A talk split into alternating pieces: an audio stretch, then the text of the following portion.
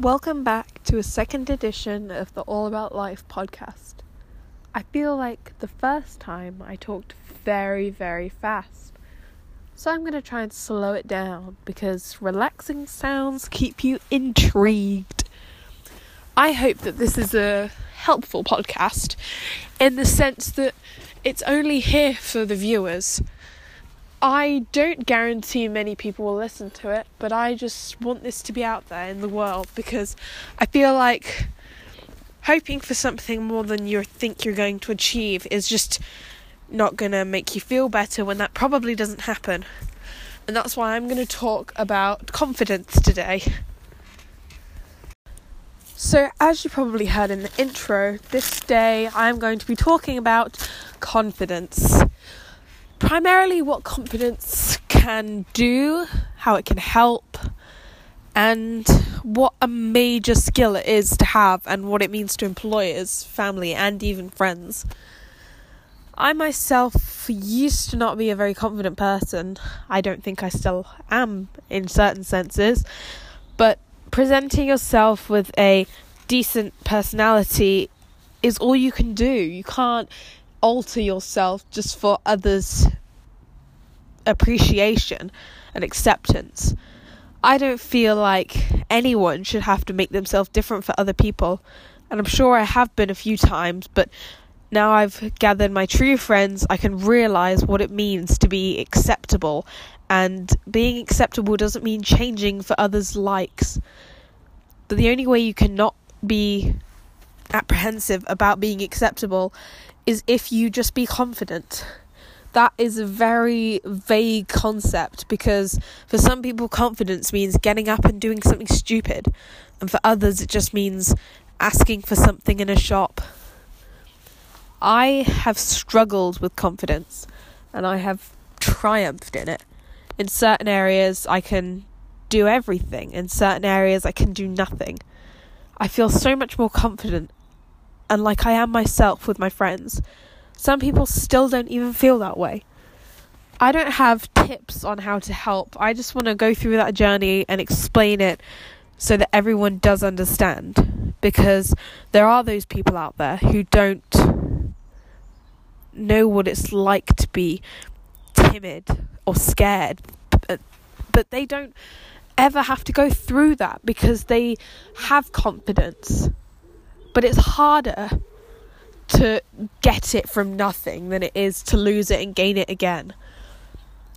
A lot of my friends are like me. They have struggled in certain areas. They will not go and tell somebody that they are upset with them because they don't want to upset them even more, even though they truly don't care. I've struggled with helping my friends. I've struggled with being the problem. I've struggled with being the solution.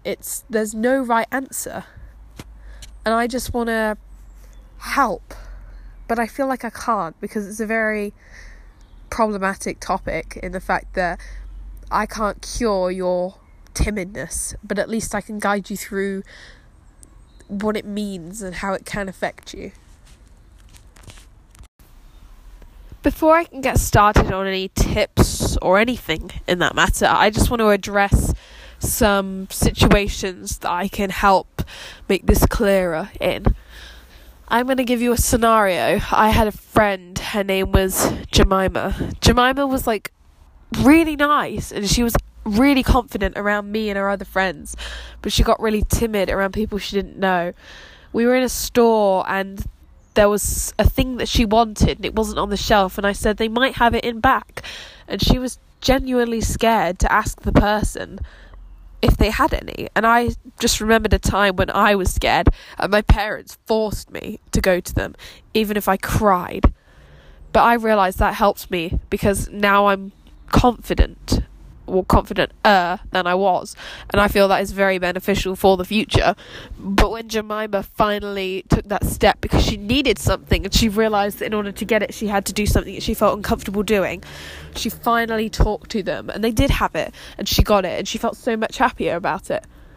So if you try and make something scarier than it is, whether it be talking to an employee or talking to anyone, just realise that it's never going to affect you unless you choose to do nothing. I have got to say that being a confident person has its downfalls. Not in my experience, but in my view. If you're too confident, you feel yourself being the best, and then people hate you, which is not good. But also, being so scared just makes you a person who is left out, and that person becomes unsociable and lives on their own and whatever it may be. You might find a person who starts out timid, and when they gain that confidence, it goes over their head and they start belittling you and making you feel like you're just a nobody. That's not acceptable, because you are still a person and probably more mature than them if they're doing that and you can see it. And B, it just puts it into perspective of how far back you are. You shouldn't compare yourself to anyone. And a lot of the confidence scares stems from people's lack of self-appreciation. People don't understand how to just look at something they've done wrong and move on with it. And that's half of our social standards in this day.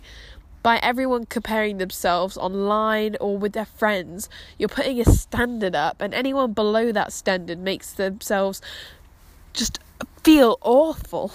Anytime I used to get bad test scores, I wouldn't consider them bad until I saw my friend who was stupid get a better score than me.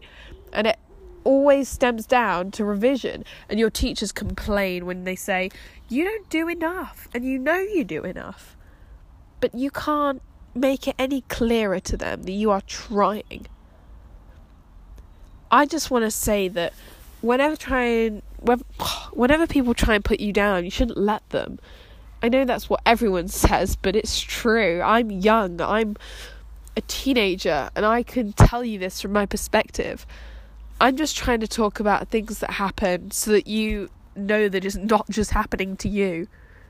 It's not just about basic topics such as these, which is what I will try and cover. Basic topics or topics that literally only 3 in 1,000 people would realise is happening, which is why I'm going to try and ask my friends what they struggle with most so I can talk about it, research it, learn about it. And hopefully I can do some revision lessons, which probably will benefit me more than other people, considering no one else will listen to this. I don't know. These kind of things, it's your voice, and anything that you find struggling with, you compare yourself on. Reality, and in reality, comparisons are not good, because you set standards, you set levels, and when you can't achieve that, you feel awful. No one should feel that way. That's why hopefully I can try and spread some cheer or whatever and help people, not just with what they feel is such a standard nowadays, but what they know that they can do better at. That's why I want to do revision sessions and motivational speeches and garbage that's so common, because I know that more and more of it put out into the world makes it better, not just for me but for everybody. And I hope people do take something beneficial out of these podcasts. Thank you for listening. I'm sorry I have a cold, because it's very clear that my voice is disgusting. But I really do hope to make more of these, and I hope that people listen, because I have a voice just like everyone else. And just because you can't see my face doesn't mean I don't want to be heard or seen. So please appreciate what you're listening to, because this does take time. And I hope that you do find some message out of all of this, whatever it may be. Thank you.